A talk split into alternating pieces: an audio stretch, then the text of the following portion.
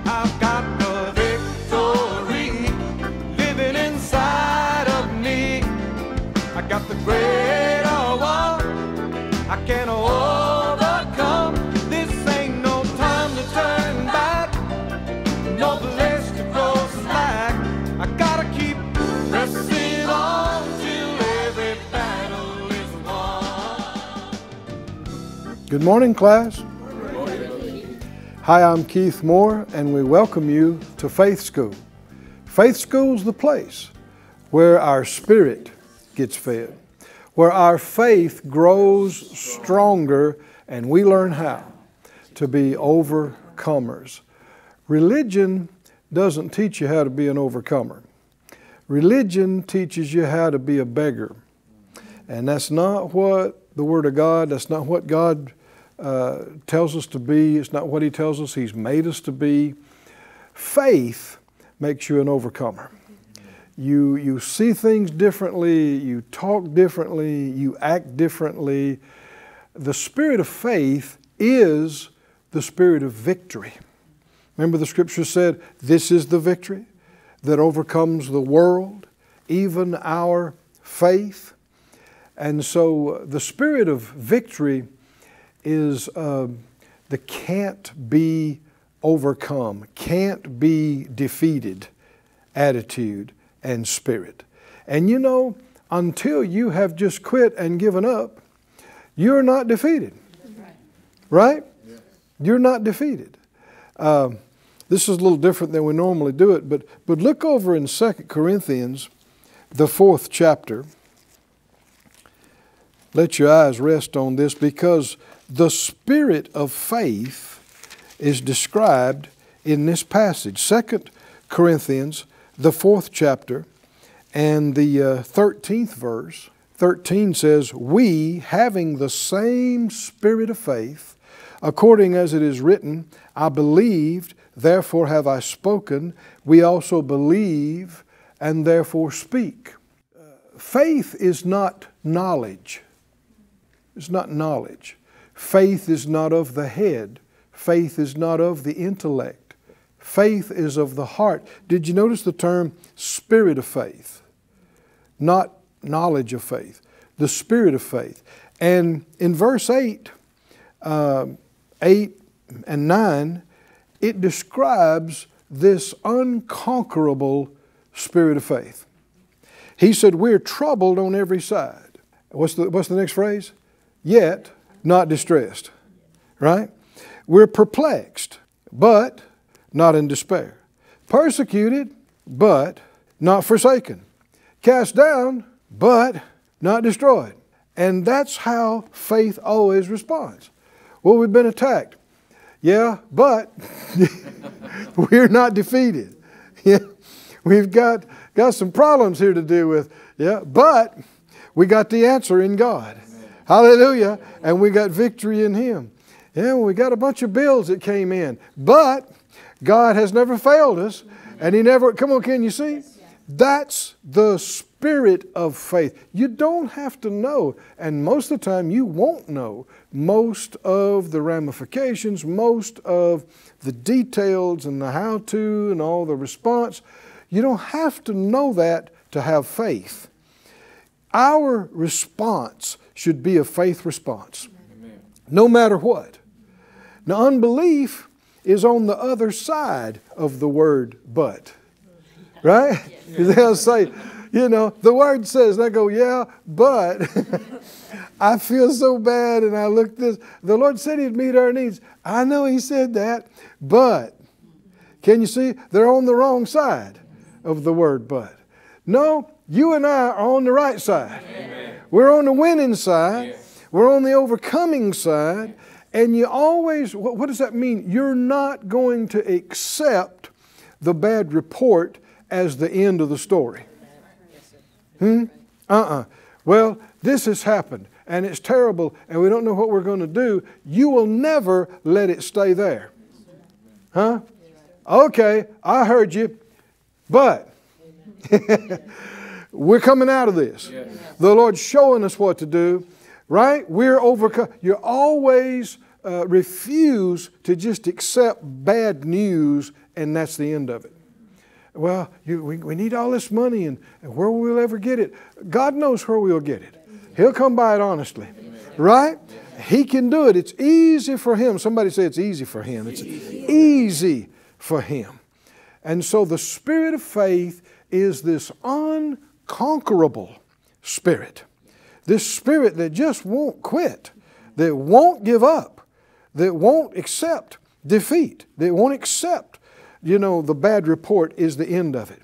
And that doesn't mean you have to try to preach or correct anybody that'll give you the bad report, especially professionals. If you go to them for help and they give you a bad report and they paint the worst case scenario, you got to remember a lot of folks in these different professions, they deal with these problems all the time.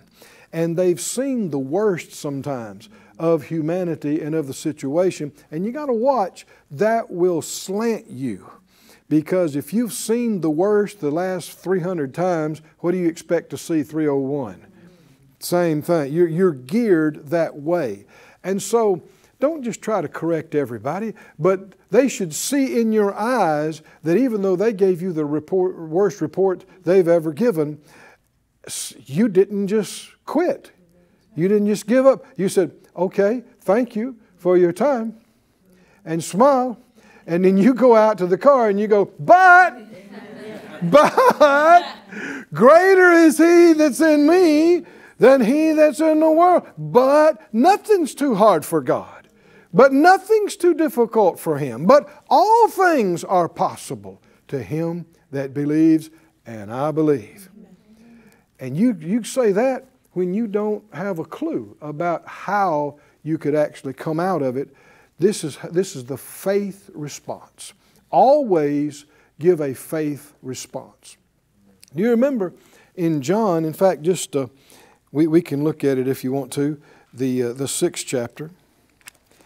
In John, in verse 5 of chapter 6, John 6 5, when Jesus lifted up his eyes and saw a great company come to him, he said to Philip, where shall we buy bread that these may eat?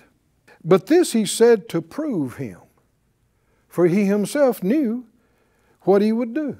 Now, if the Lord already knows what he's going to do, why would he ask you a question about where you're going to get food to feed all these people?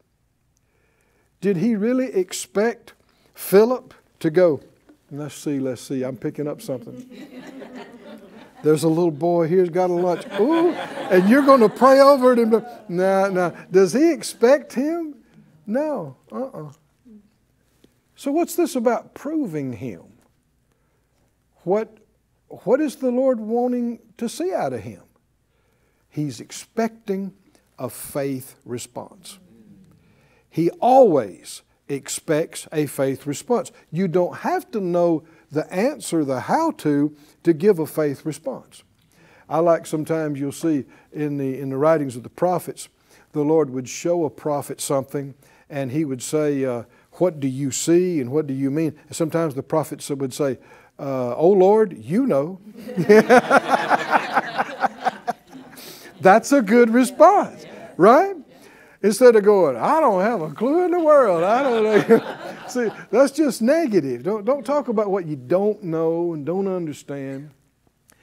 Uh, you know it's knowable. Uh, you're going to show me, right? You can always respond positively in faith. It's a choice. It's a spirit, spirit of faith instead of the spirit of fear. God didn't give us the spirit of fear. So we don't want to be yielding to that. Oh no, I don't know what we're going to do. And, but how did uh, Philip do? He said this to, to prove him. Philip said, 200 pennyworth of bread is not enough that every one of them might take a little. So, uh, how is that for a faith answer? Not so good. Not so good. He's saying, you know, uh, a thousand dollars worth of Happy Meals wouldn't wouldn't touch this. You know, it just wouldn't. I don't know. In other words, he is need conscious. Can you see this? But his, uh, one of the disciples, Andrew, he, is, uh, he, he does a little better. Andrew, Simon Peter's brother, said to him, There is a lad here, a little boy. He's got five barley loaves and two small fishes. That's being seed conscious. Can you see that? That's good. But he had to throw this in. But what are they? Among some. Oh man, back to the uh, bad response. And so it's, it's, it's an education for us how that you can respond well and then mess it up by throwing a tag on the end, you know. and you know you can do that. You can pray a wonderful prayer of faith and then throw something on the end of it and just just mess it up. Well, we'll see if that'll do any good. I, I sure hope so. No, no, you should have stopped while you were ahead. Stop on the faith part. Stop on the high part. Stop on the positive expectation part. So uh, the Lord didn't expect them to know all the details of how this was going to work out. He does always expect a positive faith response, especially after you've walked with the Lord for years and He's done thousands of things for you and He's answered prayers for you over and over again, and if something comes up. You know, the enemy he always, I don't care if it's 10,000 times that God came through for you, 10,001, the enemy will say, oh, it's not going to work this time. not going on, it ain't going to work this time. And if you're foolish, you'll pick that up and go, ah, I just don't know if it's going to work this time. Repeating what the enemy brought to you. No, what should you say? God has brought us through over and over again. He'll do it again this time. You just watch and see. See, you wouldn't have to have a clue how He's going to do it to make a good, strong faith statement and a faith response. What's the key to that? It's going to please God. Without faith, it's impossible to please Him. Don't you want to make your Father smile? Yes. You can do it right now. You don't have to wait one moment later, longer. You don't have to know one more thing, detail of how the miracle will happen. Right now, you can just say, We're coming out of this. God's taking care of us. You just watch and see. God is a faithful God. He's always helped us, and He always will. Hallelujah. Hallelujah. He'll show us the answer. He'll connect us with what we need to be connected with. He'll bring to us what we need. You just watch and see. Victory is ours. Yes. Hallelujah. Hallelujah. That makes your Father smile, especially when you can't see how it could happen. It pleases your Father. And when, when the Father's pleased, you know, one scripture said, when a man's ways please the Lord, he makes even his enemies to be at peace with him. Whew, don't you like that? I mean, he just shuts them down and goes, You quit it. And we're like, hey, no, we are, don't even have to deal with that. Go with me, if you would, to the book of Luke. Let's continue in our study of the uh, healing of the ten lepers. We've looked at this for a number of days now. Of course, you wouldn't be wasting your time if you spent six months on it. Uh, and we keep seeing recurring themes with this and the other accounts. In uh, Luke uh, 17 and 11, it came to pass as Jesus went uh, to Jerusalem that he passed through the midst of Samaria and Galilee. As he entered into a certain village, there met him ten men that were lepers, which stood afar off. They had to, we read in Leviticus 13, they had to have their clothes ripped and they had to wear something over their face and mouth. They had to yell if somebody got close, unclean, unclean. And they couldn't live in town. They couldn't live with their family. They couldn't work their job. And, and they had this awful, uh, the literal Greek word for that means scaly. And so their skin had some kind of infectious disease. Horrible. And they got without getting too close, they got within shouting distance of Jesus and they lifted up their voice, which means they yelled. They, they, they were loud so he could hear them. And they said, Jesus, Master, have mercy on us. And that opened the doors. Hallelujah. That was exactly what they should have uh, asked for. And that's us every time we need something.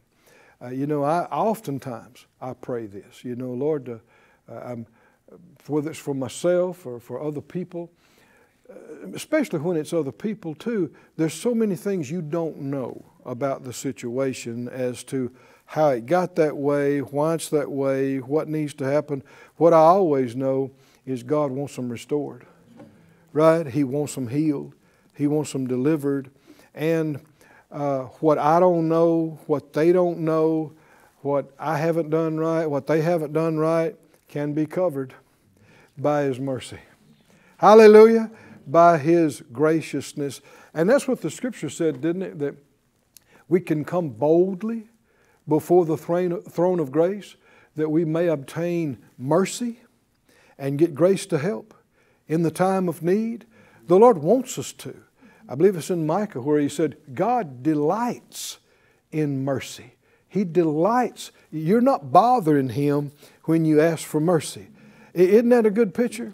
You know, when you come for mercy, he doesn't go, oh, not again. I mean, it's been mercy the last 10,000. Of course, you want more mercy. You always need mercy. No, no, no.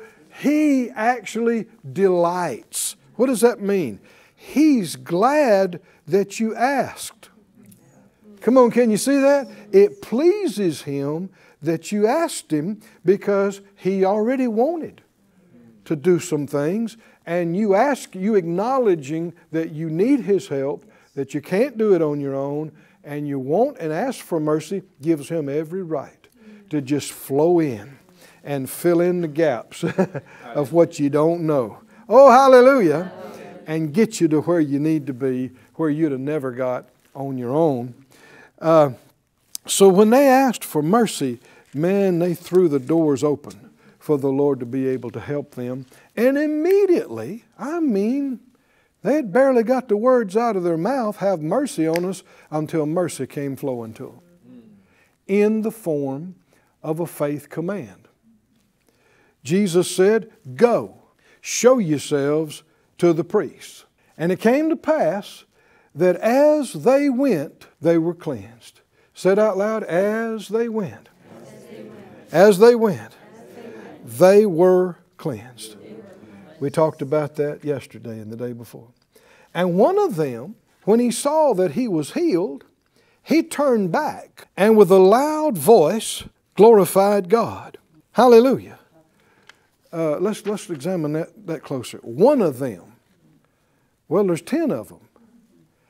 And so, what has happened, the Lord said, Go your way and go show yourself to the priest and the implication is, and offer the sacrifice and, and do the ceremony for the cleansing of the leper. And so the reason they're in the book is they didn't argue with him, they just turned and went, acting like they've got a reason to go to the priest, acting like they're healed, Amen. acting like they're cleansed. And as they went, so I suppose they're out of sight. I don't know. They may be miles down the road. But uh, as they went, they were healed. This is progressive. You know, not everything happens instantaneously. And, um, you know, the case with the nobleman's son. When the Lord told him, Go your way, your son lives, well, he acted on that word. And there were hours and hours before he would get back home.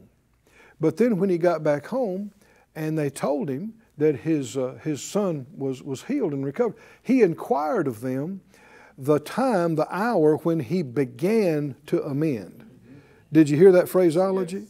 So that's not instantaneous. And they told him it was X amount of time, it was this hour, and he, he realized that's exactly when Jesus said, Go your way. Mm-hmm. Hallelujah. And when he turned and started acting on what the Lord told him to do, his son, what? Began to amend. Progressive. Anybody remember the scripture, uh, Mark 16, about one of the signs that would follow believers? They'll lay hands on the sick and what? They shall what? Recover. Recovery implies progression. Not instantaneously. So you'll see it uh, both ways and, and everything in the middle. There are numerous factors and, and variables, but uh, whether it took you a moment or three weeks, you're glad, yeah. right? That you're free, that you're cleansed. And uh, so as they're going, uh, one of them, he realizes, I'm healed. Whoo, glory to God. What a great realization, huh? He realizes, hold on now. Oh, glory to God. Oh, glory to God. And so immediately he turns back. And I guess the other nine keep going. He turns back and with a loud voice glorifies God. Uh, the Living Bible says it like this it says, One of them came back to Jesus shouting, Glory to God! I'm healed. well, how, he said something. How do you give God glory for your healing? Uh, verse 16 said, He fell flat on the ground in front of Jesus. This is the Living Bible. Face downward in the dust, thanking Him for what he, done, he had done. And this man was despised, a despised Samaritan, despised by the Jews, not by God. Uh, so Phillips says at the top of his voice, the Amplified says, recognizing and thanking and praising God with a loud voice. So get the picture. They're on their way. I don't know how long it was, some length of time.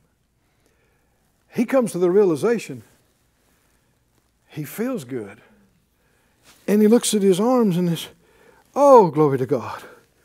He's healed. And so he turns around and maybe runs back. And he finds the master and he's shouting, Glory to God! Glory to God, I'm healed. Glory to God, I'm healed. And when he, and he's still running towards, when he gets close, he falls down. And he's glorifying God and he's thanking Jesus for ministering to him. Thank him. They, they probably didn't realize Jesus was the Messiah, the Christ, the Son of God. They, they may have thought he's a prophet, anointed of God. Either way, he's glorifying God and fell down in worship, thanking Jesus. Now, uh, Jesus' response, his answering is, weren't there ten cleansed? How does Jesus know all ten were cleansed?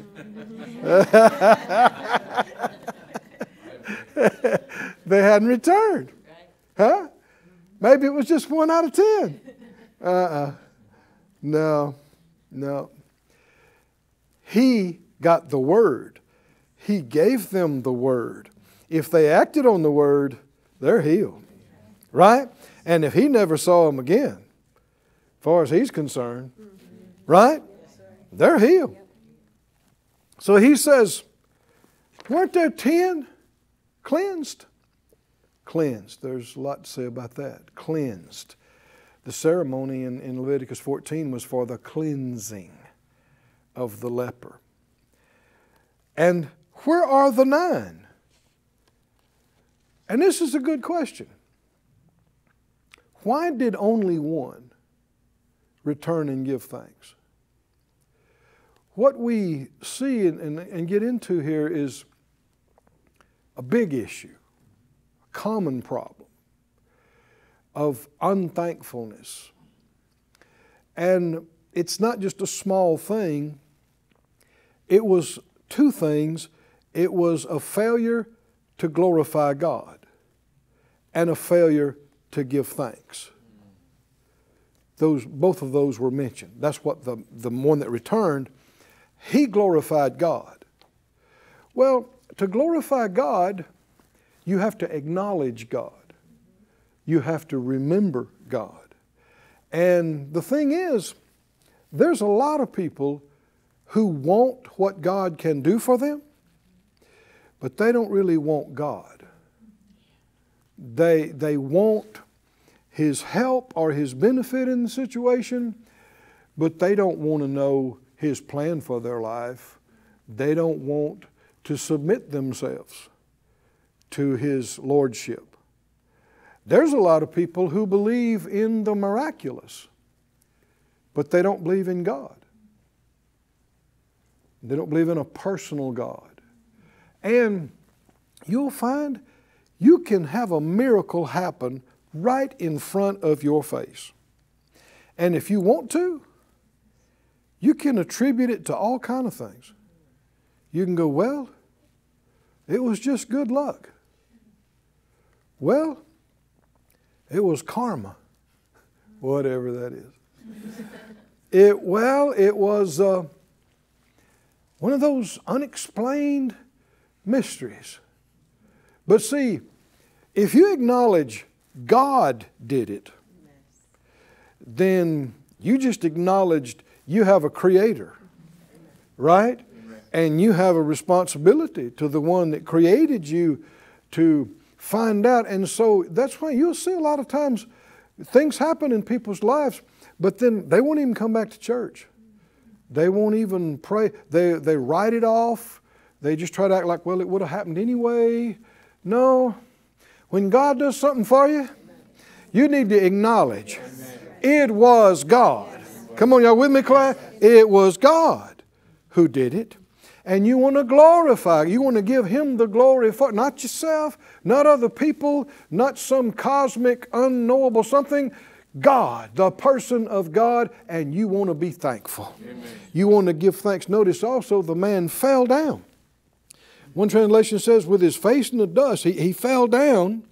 See, you got to humble yourself to be truly thankful and to express real gratitude. And people's pride, so many times, they don't want to do that. They were like, thank you for your time. Yeah, appreciate that little tip you gave me, and I'll see you. But they are destined to be back in trouble. No, when God does something for you, you vocally, publicly, come on, y'all with me, without hesitation, boldly give Him the credit, give Him the glory, and give Him some thanks. Is that right? Thanking Him for the mercy because you know without it, you'd have never found the door to get into the room where the blessing was. Is that right? Somebody say, Thank you, Lord. Thank you, Lord. Thank you, Lord, for your wonderful mercy and our time's up again today. Come back tomorrow, and we, we need to finish this up. We'll see you soon here in Faith School.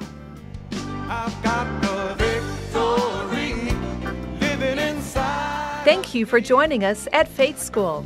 Class is dismissed for today, but you can watch this and other episodes of Faith School free of charge at faithschool.org. For more information, visit our website or call us at 941 702 7390